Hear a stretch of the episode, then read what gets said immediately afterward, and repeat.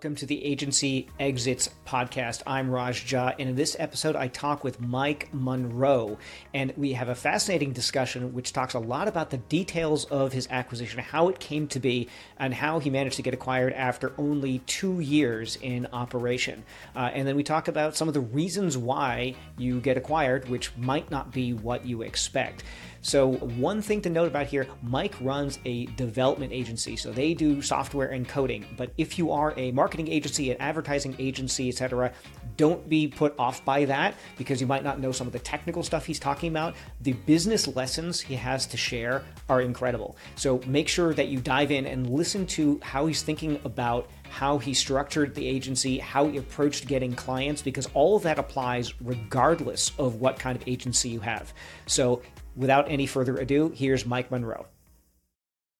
Welcome to the Agency Exits podcast, where we hear from agency owners how they started and grew and sold their business. I'm here with Mike Monroe, who's the co founder of Obelisk and he's a two time agency founder, having sold uh, Greenfield a number of years ago. So, welcome and uh, thanks for coming, Mike.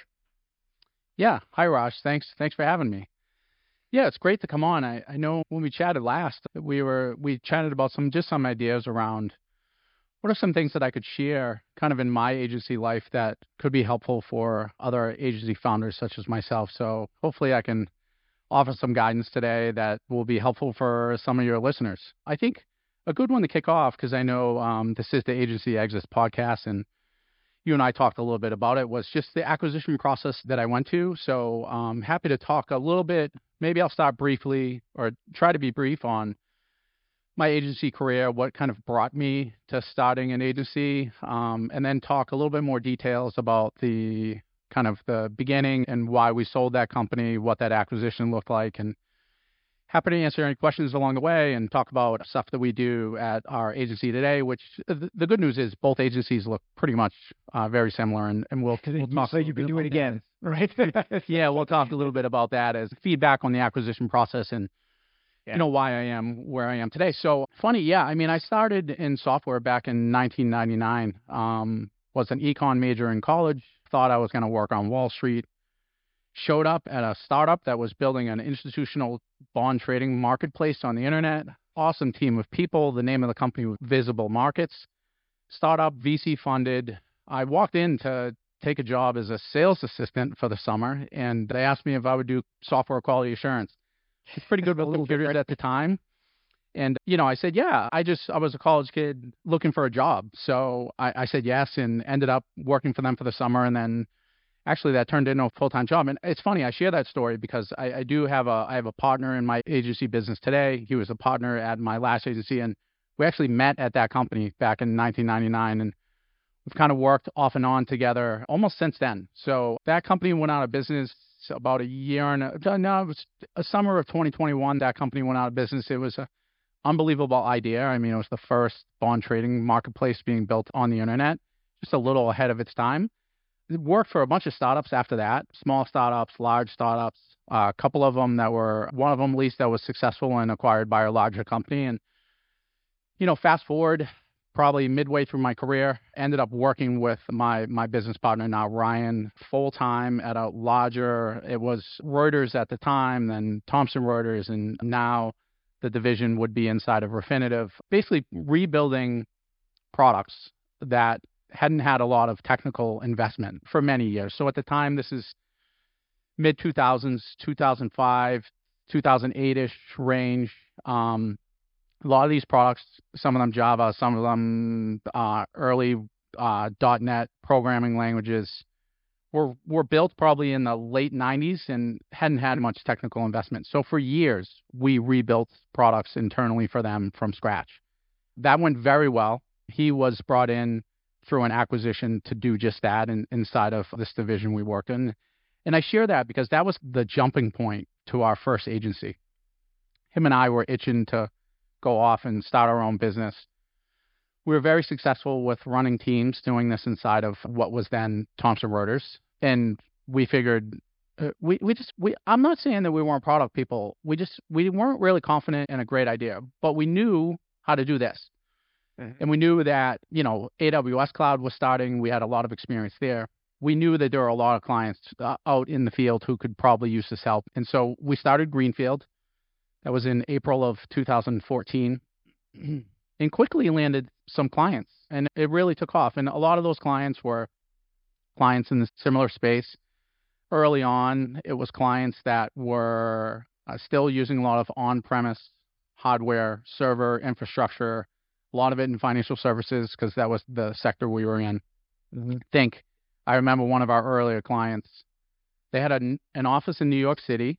They were forward thinking from a technology perspective and they wanted to move their office, but they had a, their own data center inside of their office in New York City. So think, open up a kind of a small office and it's filled with servers and it's got you know modern HVAC services to take care of this, and they had an IT team and they're paying you know hundreds of thousands of dollars in support and service for this infrastructure. You know, they had just recently bought an EMC server. And at the end of the day, these were products that were supporting, I don't know, tens of thousands of people, users at most at enterprise level pricing. So great businesses, but just at that point, you could already put things in AWS. So I remember just that client alone when we were done rebuilding their product, which was now people use this all the time, but cloud native, their ongoing you know support and infrastructure and operational support was costing them it was close to 300,000 a year plus including the operational resources the IT staff that they had. And when we were done we moved them on the AWS I think their bill was I don't know 50 60k at most. Pretty good ROI yeah, yeah. It was, and that was just that was just think of that as just support and hosting. Coming along with that was a completely new product that, to a certain extent, you know, their older product uh, showed its wear. So we did a lot of those projects. We also forward-thinking technology consulting company. There were some new JavaScript libraries coming out at the time. Facebook is front and center on the internet at this time. So grandmas and grandpas and just I used to talk to my Ryan and I would talk to him and say, you know, it's funny because we have these enterprise customers, also medium size. I, I say enterprise, but a lot of our clients were were medium sized businesses. These managing directors I kind of knew what was available in terms of a reactive web, right? They were starting to use these online properties such as Facebook and other new technologies coming along, and they'd they'd use these things on the web and they'd be super happy with them. And then they'd go and they use their product that they sell to clients. it's like old server technology and uh... yeah, they would see this is old. The technology is not it's just not standing up to what it should be. Our our clients are asking why can we have something that's more modern? There, you know, now there's concerns with because cloud hosting and AWS is on the scene and, and other cloud providers and AWS is rolling out different services to make building these products uh, much faster, easier, and simpler. Some of these medium sized businesses who have been around for tens of years are now worried about the four person startup, you know, mm-hmm. for for people who just graduated from college who whose dad is in, you know, institutional asset management and decide they're going to build a product and, and be competing with some of these incumbents. So, right. Uh, a lot of movement there. And that was kind of, that was our foray into consulting. We picked up some clients on the financial services side and then just got a name for ourselves in the Boston area. We built some products uh, early on using some of the newer technologies that some of the other people, at least in the Boston area, weren't using yet. And we talked about some of those at some of the local um, tech meetups and just kind of shared our story as much as we could and that just that led to work. It just kind of mm-hmm. opened up the word of mouth uh, marketing and that has been a big part of our sales process and lead generation since then. So, uh, so would you say that i mean I, I, use this phrase a lot the accidental agency owner it's kind of like you just follow it follow into it because of the kind of work you're doing the kind of folks you're surrounding with and you're just like oh okay i can make a living doing this. Yeah i think so. I know I, ryan and i knew that we wanted to go off on our own. So we knew that. And I knew that we were really good at at building the products that we were building. From a skill set, the skill set that we had, the team that we had around us. It just it was the thing that I wanted to leverage. But you know, I think it was also I knew we'll talk a little bit about this too, right? Like just my own personal confidence level mm-hmm. I was at the time, I felt confident that I could go off and start a services company. Right. I was not confident, not that I wasn't confident, but I was more scared to go off and build a product that I wasn't sure that people would want. And mm-hmm. how many years would I spend doing that? That's the way to succeed, right? You come up with an idea, you watch it evolve over a, what is usually a period of years. People, you know, people say there's these overnight successes, but you know, you see it. It's most of these successful SaaSes have, you know, there's 10 years that they've right. paid their dues, and maybe it's around seven or eight, the successful ones where they really see some pickup. And I just, mm-hmm. I kind of knew enough about the market. I just had my first child at the time. He was six months old, so I knew we could walk out on the street and find some work and do great work for clients that I I thought that there was a, a tremendous need for, and to a certain extent, I, I still think that. So so yeah, it's a bit accidental, but strategic in the perspective that I just I was very confident that we had a we had value that we could provide to the marketplace. Yeah, I think it's an interesting point because where you were in life and looking at the certainty versus today's revenue versus tomorrow's revenue, I think a lot of agency owners beat themselves up because it's like, oh, I wish I had a product company. And they missed the part that you just nailed, which is okay, but are you willing to eat ramen noodles for 10 years to yeah. maybe have this happen? Or maybe start, you know, from scratch in your 40s, having really built nothing. And that's like, that's a lot of the product companies versus an agency where you can start it and maybe your exit opportunity is not a SaaS valuation, but it is going to be something you're making cash all along the way and you can provide for your family, you can have a good life doing that. It's just a different choice. Oh, I couldn't agree with you more. Looking back too, I think it's Basecamp. They're a pretty famous company, at least in the technology stack that we work in, most predominantly on the Ruby on Rails side. They started as a consultancy they were doing mostly software consulting and kind of as they went along, a product grew out of that. So in the back of my mind, it's interesting, right? Because I'm a big believer in focus too. So I'm always leery of this. The perfect product idea will come my way. I I almost think I'm not willing to to dip my toes there until the agency has become so successful that mm-hmm. there's just cash being thrown off and I look at that product company as another separate entity that I'm investing in, that I'm, you know, to a certain extent being the large angel investor for that yeah. product. And, or maybe it's a, maybe it's a studio of some sort where we're exploring ideas, but mm-hmm. yeah, it's, that's reality. Like products are hard to be successful yeah. at. It takes a long time and a lot of work. And I think you're right on. People who are familiar with agency exits, the multiples aren't what they are if you have a product to sell, but I you know I think there's a reason for that. You can make a service business, you know, pretty quickly. There are different challenges for sure. It's hard to I, I think it's easier to leverage resources in a product company than it is in a services company. As service company, as it grows, your the number of people underneath you will grow. There's some leverage points, but every extra million that's coming in the door is relying on some more people to provide that service. Yeah. And training and it's you know, I, I think the key to a successful services business is is successfully building the culture and the level of mm-hmm. service that you want to provide for your clients and also embedding that into the people that that you bring on board. So training is a big one, recruitment is a big one, I think that's where you know successful leader where leadership needs to succeed on a professional services side for sure. So so in Greenfield, you grew that pretty fast. I mean, you hit a healthy seven figures in a couple years. So uh, maybe you could tell a little bit about how did that growth happen, and how did you not have your hair on fire all the time? I mean, can, I can only imagine taking engagements either at that rapid pace or of that size and having to staff them and all that. So maybe talk a little bit about that. I'm sure people would love to hear you know, what makes that trajectory to multiple millions in a couple years? Yeah, it's it's yes. So I think let's not call it luck, but th- there's a little bit of that luck and timing. I think is involved there. So Ryan and I were working for a larger company. We had met. We had some. We have net. We were both managers. He was running the group. I was running a, a dev team underneath him. It was a sizable team. We were sizable within the organization, so we networked a lot just in general, just through the day to day business of working inside of Reuters and Thomson Reuters for, you know, I think it was probably six or seven years.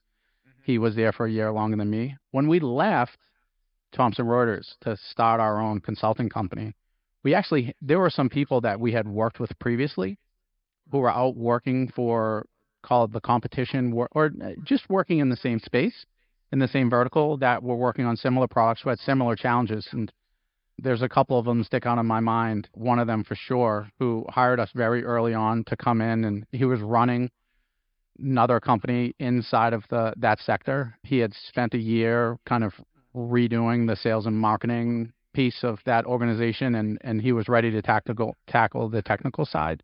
Mm-hmm.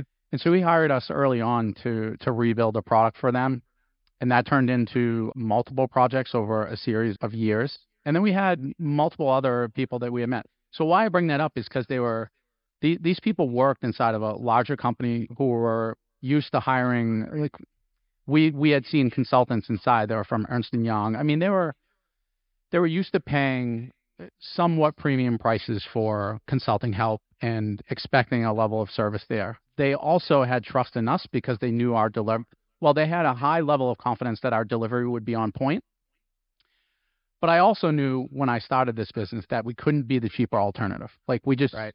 we could not be the race to the bottom. We're good at what we do. We do a very good job of building products for our clients with stable technologies, but also modern. So I say stable and modern because we're not we don't build with the stuff that is, you know, that you can go and read about on Hacker News tomorrow or the new shiny thing. We let things bake. We keep an eye on new shiny things. And as the new shiny things become stable, if that's the thing that or the technology or framework that should be used to solve a problem, then we'll utilize it. But otherwise, we and even today, more today than even then, but we even then we had the confidence to sit in a room with people who might have read something on the internet and said, well, isn't this new thing the silver bullet that solves all things? And we would say, no, it's not. And here are some of the trade-offs. And here are the here's the tech stack that we suggest to solve this problem. And, and we have the ex- expertise to do that. But circling back to the revenue thing, it's we charged the what I thought was a strong price at the time. It wasn't top of the market, mm-hmm. but it definitely wasn't cheap. And we never sell we never sold hourly engagements we sold a team of developers at typically at that time it was a weekly rate and most of that moved to monthly invoices and so we would scope out a team this project is going to take let's just say 6 to 9 months it's probably a team of 1 to 3 at the beginning maybe it's going to ramp up to 3 to 4 ramp down to 1 to 2 at the end then there's some maintenance stuff but you know the, a few developers we hired them. You know, we paid them a, what we thought was a good competitive rate for the market, and then we charged prices that we thought were worthwhile for the value that we added. And the margins were good. They weren't extreme, but you can't make a professional services business work if you don't have healthy margins. It's yeah, it just won't. So it, it just won't work. Let me hone in on a couple of things because there's probably some people watching who are development agencies like you, but they're also marketing agencies, advertising agencies. But there's a few things that you said that no matter what kind of agency somebody's running, is important to really internalize. And number one is the race to the bottom on prices. I think you nailed it. You nailed it there, right? You can't be the cheaper alternative. Uh, you can be a little bit cheaper, but you can't be the cheaper alternative. And the second thing, which I think in development agencies is typically more advanced than in other kinds of agencies. And marketing agencies certainly could take a page out of the playbook, which is you talked very carefully about scoping different stages of the product. Because you're costing it out on a per segment of the project basis, you really are paying attention to the margins. And I see a lot of agencies where it's like, okay, I think that, mm, you know, lick their finger. And it's like, ah, that's about five grand a month. They'll just pick a number and then try to make the number work later but yeah. by doing this work in advance, you can actually forecast your margins and it really gives you the ability to plan and thus grow instead of six months later, you're like, oh, crap, I'm totally out of scope. My margins stink. And now I'm fighting internal fires instead of having a healthy margin and going in and growing more business. Couldn't agree more. I, I even as a business owner myself, who hires service providers from time to time, I almost want to try to understand how they're making money because if they're not making enough money off of me, it, one, you have to provide value, right? So, like, at a minimum, you can charge good prices and have good margins if you're providing value. So, like, you, what it, no matter what it is that you're providing, you, you just, you have to figure out what it is that that value is. And you should be able to charge for it. But I never want someone working for me who's not making, who's not making money because they're just going to do a terrible job, right? And so, to a certain extent, you know, there's pricing theory, there's, you know, project pricing, who wins. Estimating in software is hard to do. I wish it was easy. It's probably one of the hardest things in the 20 some years I've been in the business that I wish was I had a more scientific idea of how to solve with more confidence. And so yeah, from the get go, we just that's how we, we just priced with some variability. But it, uh, and I think and an, an important thing there, and in terms of building trust with our clients, is our contracts were always, and this was risk that we took on. They were 30 day exits. So I always said, listen, we're we would also typically for a new client who didn't know us, we would do something small. We'd do a small project and typically smaller than what we would want. But we'd say, hey, let's how do we carve out a small project where there's less financial risk on your side, but we explore a relationship not just for us, but also for them, right? Like we both want to know that we can work together and be successful because what's important is the outcome. What is the future place that we want to put them in? And can we both work together to get them there? I lost my yeah. train of thought there. no, and, and I think that the other piece that I wanted to uh, underscore is that you were going for enterprise grade clients. So any kind of agency always has the opportunity to either go for, well, you can go for the SMBs, you know, the really small companies. You can go for mid uh, size, lower middle market, or you can go for these enterprise clients and maybe not necessarily go for everything, right? Maybe go for one division of that, Correct. or go for a specific project. And that's where you're going to find, even though it seems harder to sell there, the end result, at least that I found as they sold to larger and larger organizations, is like the sales actually not harder. It might be a little bit longer because the decision making process is longer, but it's not harder. In fact, selling to the cheaper clients, the, the lower end clients, they're more worried about cash and less worried about outcome.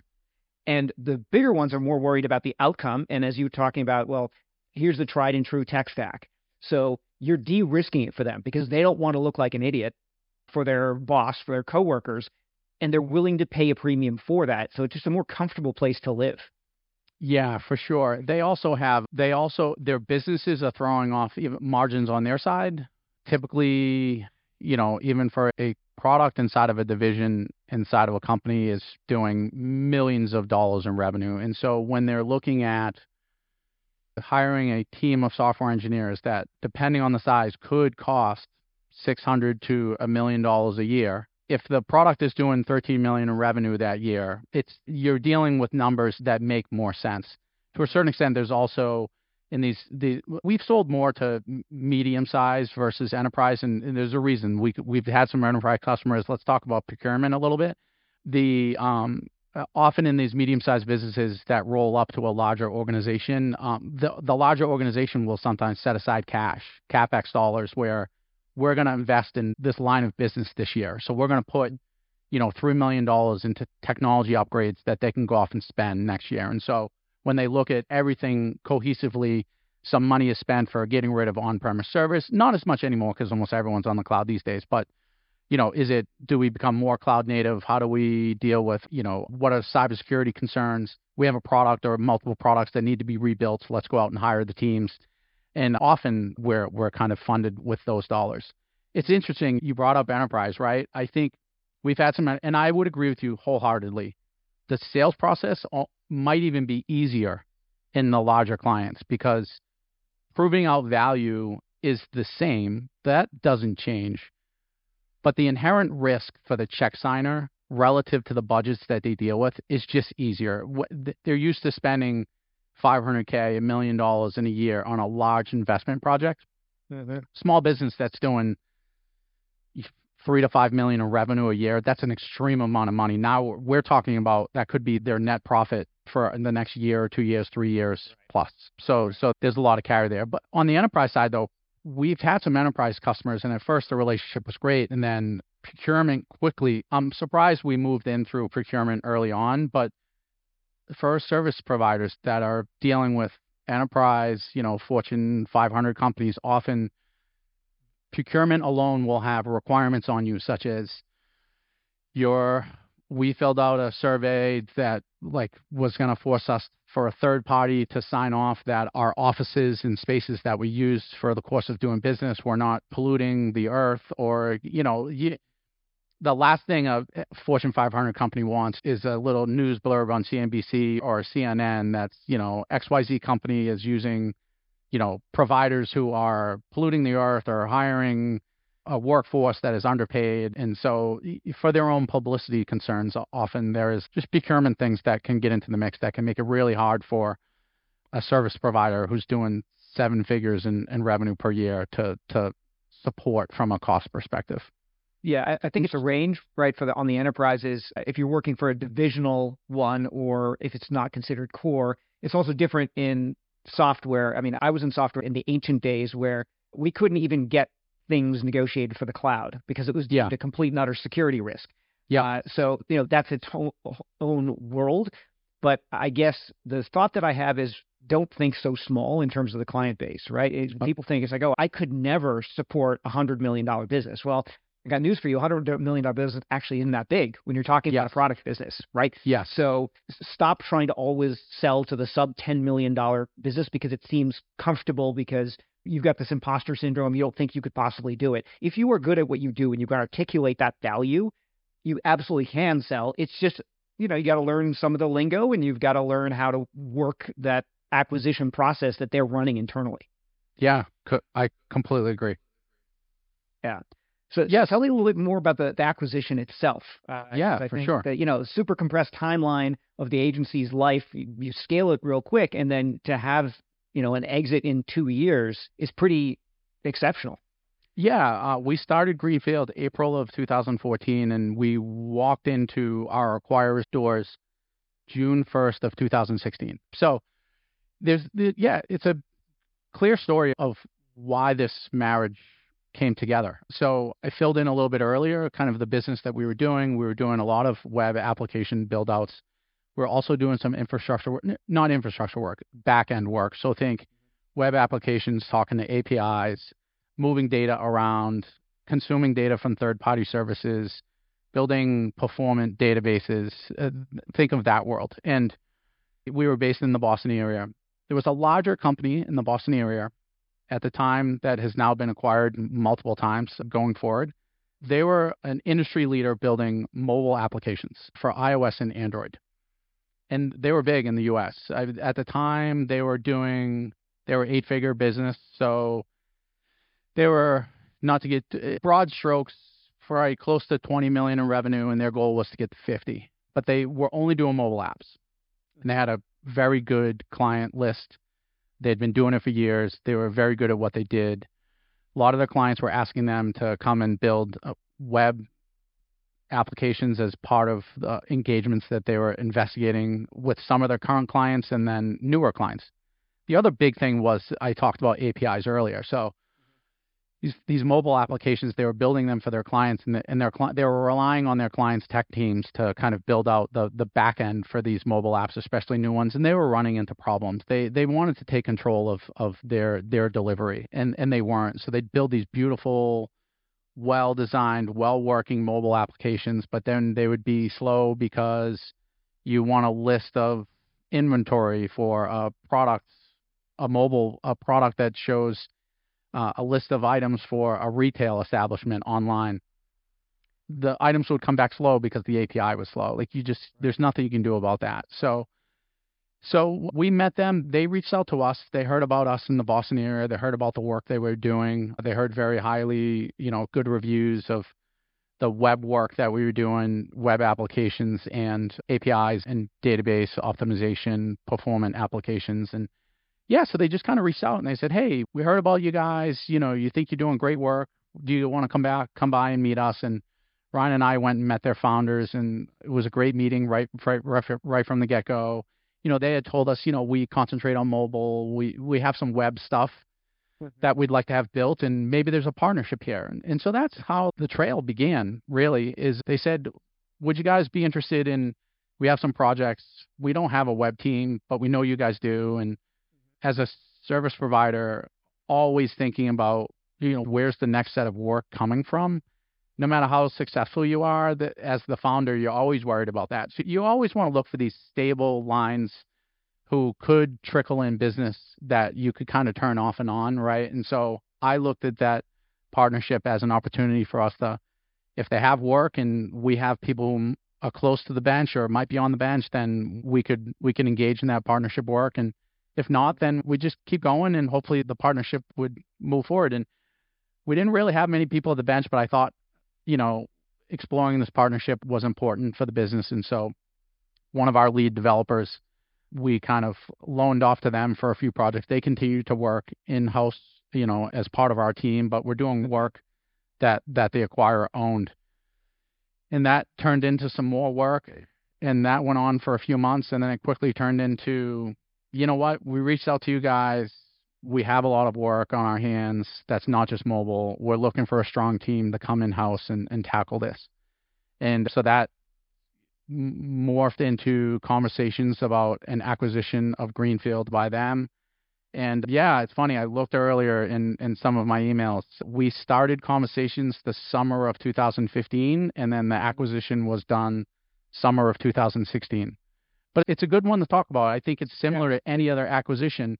I say it's good to talk about, but like there were a few times where that deal went dead, like especially early on. You know, early conversations, we were partners they floated should we acquire you terms conditions deal size we weren't in love with we also had a lot of work on our hands so it was just it's craziness you have all this work going on and you're and then you're trying to an acquisition takes up a lot of time and so yeah. we were also weighing do we continue to explore these conversations when we're extremely busy and this is only going to continue to be more work for us and i just i wasn't we weren't really ready to be acquired at the time as months went by, I think we warmed up a little bit more to the idea. For me personally, and I think that this is, I think that I think it's good to share. Like, there's two pieces of this that I think is very important for other business owners. Just from my personal perspective, one of the two of the biggest reasons that that I sold that company is one, I was a first time founder. I had a business partner, but he was also he wasn't a first time founder, but this this was the first time where, you know, it's just kind of both of us. Like he was mm-hmm. with a team of four to five, others with a, I would say, an executive, senior executive level and senior sales at the time. But we went off and started this company, and it was going very well. Right? I couldn't have thought, never in my wildest dreams did I think that we were going to be doing, you know, close to uh, almost close to a million dollars our first year in business, which, and then the next year we're a million plus. I just didn't fathom that, right? And I had a, I lacked confidence I was waking up every morning saying to myself, like, why is this working? It's just luck. I don't have anything to do with our success. It's like, is is the merry-go-round gonna stop? Yeah, I really did, and and so I bring that up because there was another piece of it too, which was I also lacked confidence in the not in the team that we built. I was I thought that the team we built was top notch. I lacked confidence in whether or not the team thought that I was the right leader for them. And I say that because this acquirer comes along right? They're successful. Where we're all an engineering team. You walk into their office and they have these little this like this well designed thing of chips for all their clients that they've worked for and they have a whole floor in this Boston office. Very fancy. They they just seem so successful. The the developers that they hired, it's a big team. They're all smart. And I thought there's no way my team wants to keep working for me when there's an opportunity for us to join this bigger force of really smart people that are doing really cool things. And it just didn't go that way. like, you know, I, I walked in, I think the biggest thing that I took away, and I know you and I talked about this a little bit earlier on, was just what are some things that I learned. And personally, the, the biggest thing I learned on the after being acquired was wow, that was a big trade, trading away the company that I ran on my own, you know, with a business partner. And I, a big part of that was a lack of confidence. Right? I was also I was interested in helping. I was I professionally, I was interested in helping a company get from 20 to 50 and playing an integral role that rather than being uh, running a company with to a certain extent like a lot more power getting from what I thought was like how do we get from like 2ish to 10, right? Mm-hmm. And I got inside and I just realized all the same problems just a bigger company. There's just more Right. people. Not much more that was solved. I mean, they were a bigger company. There were systems in place for sure. But the things that I struggled with as a leader and a founder, as soon as I walked in the door, I had the utmost confidence in myself, which is which stinks because I, I had to trade away my company to put myself in a position to say, like, actually, you know what, Mike, you might have known what.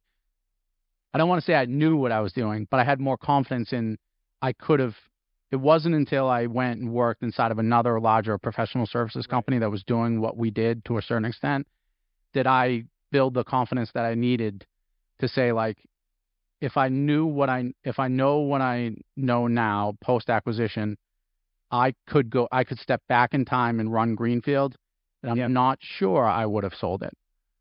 Mm-hmm. Yeah, it's one of those things that that so I've you know talked to agencies of all sizes, and so I was at a I think it's a three four hundred million dollar agency.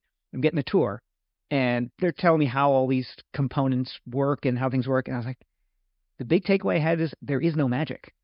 I mean, it's Yeah. just a it, it's it, they have a bigger boat, and they decided to go after bigger clients, and they were ruthless about their margins internally, and you know they do have a lot in terms of talent development that a smaller agency probably doesn't have in, in structured but like it's not magic. It's just systems and processes and getting good at a few basics and doing it over and over again and being accountable to those basics but once you master that then you've got options right you can run it you can sell it, uh, it it- but it really is just Yeah. a formula I couldn't agree. I couldn't agree more. Yeah. It's fine. I don't regret the acquisition at all. Like I'm very I also try my best not to look back, right? Like I think if I was to put myself in the same position again, I my business partner included, we would make the same I think the information we knew at the time, it, we were doing it for all the right reasons, right? Mhm. If there is one thing that I do regret is we did we built a great team of people and Mhm. service services companies survive off of their people. And I like that's the one thing that I wish because that came with us, right? And those people, you know, we've had a chance to work with a good core of them since that time. Mm-hmm. But I just, I wish I had figured out something about the confidence that I was. I wish I had figured out on my own that that it wasn't magic, and that I had some of those, so so some of those core, the skill set that I thought I might have been lacking, just to see what we could have done done with that team on a on a longer time scale. Yeah, uh, we all sell for different reasons and different time. I think you know I shared my acquisition went similarly to yours. I mean, I said no, and then it was like 18 months later when I was like, okay, yes, I'm quite done now. And part of that was like I was in a mental space where I didn't feel like I was being a good dad because Yeah.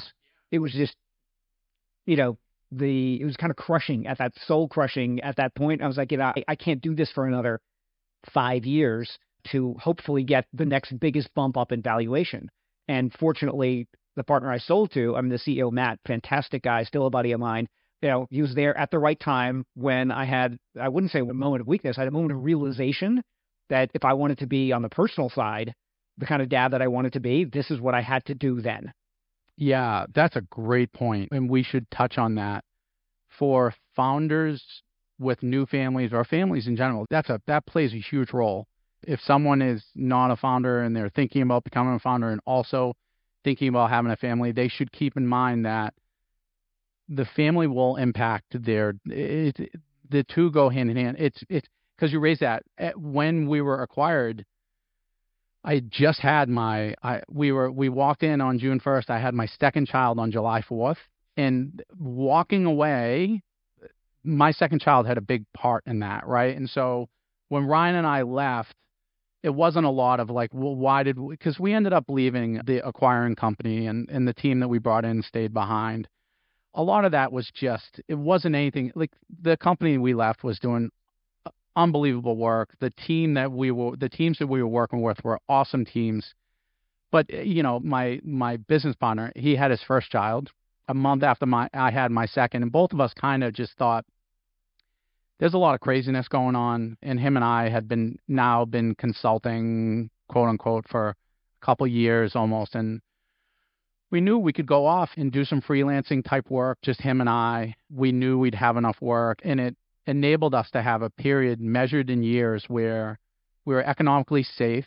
We traded away a lot as part of the buyout, though, because, you know, we're happy to talk a little bit about that, just numbers in general. But you know, when you sell, at least for us, like there was a deal size, and a lot of that deal size had deal size had earnout. So they purchased us for a certain deal size, and some of that had like some cash up front, but a lot of it was built into objectives and continuing to work with the team going forward and building an exciting business and, and side of the acquire and, and we left and so we traded away some of that but but we knew we had young children. We knew that we could go off and be very economically stable in terms of the rates that I thought that we could charge, even just for him and I to continue to do some work. And we took a little bit of money off the table as part of the acquisition, right? And, and so that's what we did. And you know, we talked about some of the struggles that I had and why we stepped into this acquisition project process and what were some of the outcomes I think of. But on the flip side of, you know, a major reason why we ended up leaving the acquiring company was personal, right? Like, yeah, we had small children at home, and we, I think, we thought here's a good opportunity to to have a better work life balance for at least the early years of their lives, and so that was a huge part of it. Yeah, I think that people often think of it, and they might be listening, watching this, and saying, okay, well, this is an exit is just a monetary thing, and it's not, especially in the services business because this is, you know, this wasn't my first services business. Before this, I actually had a law firm, and I left that law firm for a similar reason. My oldest child, it's like, okay, she's four, and uh, again, I couldn't be a good dad. I was too wrapped up in it. And then the agency that I sold, it was, you know, I had the second kid, and I this realization that my first was, it's like, wow, she's going into high school, yeah, and I have four more years with her. Yeah, and then she's, you know, out of the nest. And it's like, what am I going to remember those years for? So you can't over index just for it's just the cash. Yeah. Also, where are you? And then what have you taken from it, right, during this process? Because it, I think the confidence thing was pretty big. You knew that you could do this again because you yeah. saw there is no magic. And you're like, okay, yeah. well, if I need to do this again, I can do this again and create another services business. It's like the ultimate backstop. You can always yeah. do it again once you've figured it out. And once you've got that sale under your belt, the fact is people will take you much more seriously. Yeah, for sure. For sure. I agree. And I knew we weren't big enough where the money was going to be enough where we were just going to walk off into the sunset. Like I thought, okay, we'll take a little bit of scratch off the table, but it was, you know, arguably it wasn't meaningful in terms of if you're running a successful agency that's doing seven figures in revenue, uh, you figured something out and there's some mm-hmm. stability to income there. You know, you're not, it's not just a full struggle all the time. And it's, I think you, you mentioned something there. It's not about, I think when it does become, when economics plays a major role in it is when the economics is so much, the mm-hmm. deal size is so big that it, you have to ask yourself, like, hey, am I doing a disservice to the business or myself for not taking this money now? For because if it's life changing money, then economics plays a much larger role there. And there's a lot of things that you could do. There's a lot of you there's a lot of optionality that money provides. But here's what's interesting. In you know most cases, when the deal size is big enough, you've already paid the dues you've already worked the hours you've already you know you've figured out the oh shit moments you've figured out you've had your hair on fire mm-hmm. you've kissed death that business has kissed death with you and you have people near you multiple times and you've come back. All your battle wounds are already there. So at a certain extent there's another where you're like okay like what else am i what else am I selling this business for other than like this deal size is huge and yeah. this money changes everything in my life to a certain extent. And and then yeah that becomes a, a big role. But most often I think if you look through I the common service provider transaction sizes you know it's the money helps but not many people unless they're larger deals are people just saying like oh yeah no I'm all done. I'm just retiring at 25 now. That happens but you know, usually there's 10 years of work that someone has put in to build something substantial that has a, a value, a valuation tied to it that is life changing. Yeah, and I think it's also there are a lot of agency owners that will go for five years, six years before figuring out, oh, wait a minute, I should start thinking about enterprise value. Yeah. So there'll be that period of learning. I mean, you did this in a very accelerated fashion, but I would think by and large, there's this five, maybe seven year period where they don't really know what they're doing and they're just running around doing stuff.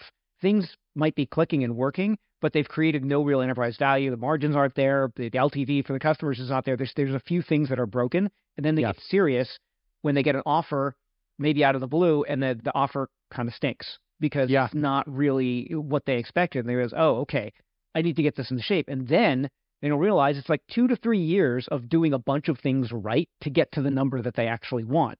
Yeah. So, mm. you know, it's do the homework now and understand what that needs to look like. And maybe you can't get there now, but at least you know what you need to do. Yeah, for sure, for sure. And I, it's funny. I, I took some notes for myself before coming on, and one of the things that I had in my back pocket, this acquisition process, we weren't thinking of being acquired, which was great. And I think one of the other things looking back is I wish I spent some more. One thing, one big takeaway is I wish I had spent some more time, not necessarily shopping us around, but earlier in the process, if I thought, because we, I, at first I thought like, no, we're not going to sell the company. And then when we turned that corner, we were already dating the acquirer enough where it just seemed it was bad business sense to not at that point in time at least uh, sniff around. And I think that there were other companies at the time that we could have chatted with to see if there was interest there. And a lot of that is just to, um, even if you like you want to be you want to be in business with the person who's acquiring you, there's just it's about data collection at that point. And so if there are other potential acquirers around, like even just having con- conversations with them to see where they might be, keep your acquirer honest. It also gives you data points to look back at the deal after the fact and not thinking that you didn't do the due diligence that you should have. And I think it's interesting to share. It's so funny because I talk to some newer agency owners from time to time, and there's just something about it. And I think it's the numbers seem pretty clear on the internet. But even at the time, I didn't know. And so when in the acquisition process, luckily I had uh, an, a mentor of mine who had been through multiple software related acquisitions um, on a multitude of different scales and was entrepreneur in rev- residence at a famous at General Catalyst, a Mhm. software VC firm. So I relied on him to give me some help to get, get through this process. I also had a very close professional friend of mine who was in the VC industry and sees a lot of deals, even on the agency side, just it's the business they're in. And so they coached me around, you know, just raw numbers and some that I'm, I'm, you know, at the time it was, and I think the agency market is probably still close. Like we were looking for something that was, you know, somewhere between three to five times, you know, net profit or one to two times revenue. And we traded against our revenue numbers for 2015. Our deal size was right in there. Now, uh, what people should also remember is everyone thinks, oh, you know, I'm doing a, I run a business. It's a professional services. We're doing three million in revenue, and so our floor should be three million dollars. If we just sell the company, we get three million. Unfortunately, you got to remember deal size. Another big one that I came out of that acquisition was just terms, right? So mm-hmm. deal size is one thing, but the terms, that's where the wheels turn. That's where the knobs turn. How much is cash up front? How much is cash versus potential stock? And is the stock liquid, illiquid? If it's an illiquid acquirer, now you're probably not taking money out of that unless that company is acquired. There's mm-hmm. just, There's a lot of nuance. it gets maddening, the terms. There's a lot of wheels to turn, and that's really where deals look much different from others. And Yeah. to a certain extent, it's a lot of just, it's almost like selling a house. Is the can the buyer cross the finish line? Yeah, So even if you want to be in bed with them, deals. There's Yeah, no such there's a- thing as a clean. I mean, there's there are a few. If if your agency is pushing, you know, 20, 30, 40 million dollars, okay, maybe it'll be cleaner for you because the check will be big enough. But Yes. by and large, especially in the sub 10 million uh, in revenue zone, you'll see all different flavors. And there's this old adage: it's like uh, you can pick the price if I can pick the terms, right? Because I'll just hold you over the barrel for a major earnout. It's like, yeah, sure, I'll give you 10 million bucks, but it's a hundred year earnout in all backloaded, and in the meantime, you get a fifty thousand dollars salary. Uh, Yes. you know, there's wacky deals like that. So Yes. one can say a big headline number Yeah. sounds really exciting, but the reality of the situation is they pretty much got nothing. And yeah, that that abounds in the space when people have these agencies which are high top line numbers but very little profit.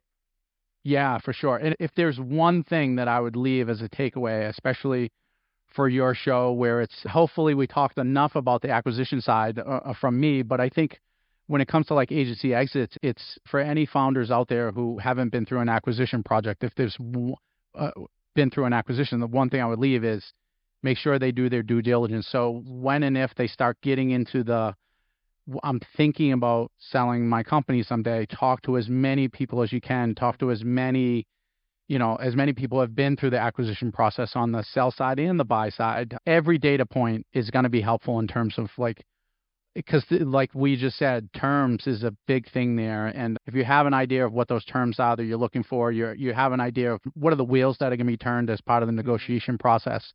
I think that that allows for a better a better end game for not just the buyer but also you know the company who's being acquired as well. I think it only good things come of that. But when you have two sides that, well, especially if you have a buyer who's experienced and a seller who they go inside and they're not going to be happy, and the deal is not going to add the value that that the buyer wanted going into it anyway. So yeah, if that's one thing I could leave is start on that due diligence, collecting data, talking to people, and I would say any agency owner pick a quarter, even if you're not thinking about selling, pick a quarter where that's one of your big your big objectives for the quarter is I'm going to do some due diligence on what it would be like if we sold this company someday and, and just start collecting some numbers and talking to some people and I that that can't hurt in any way.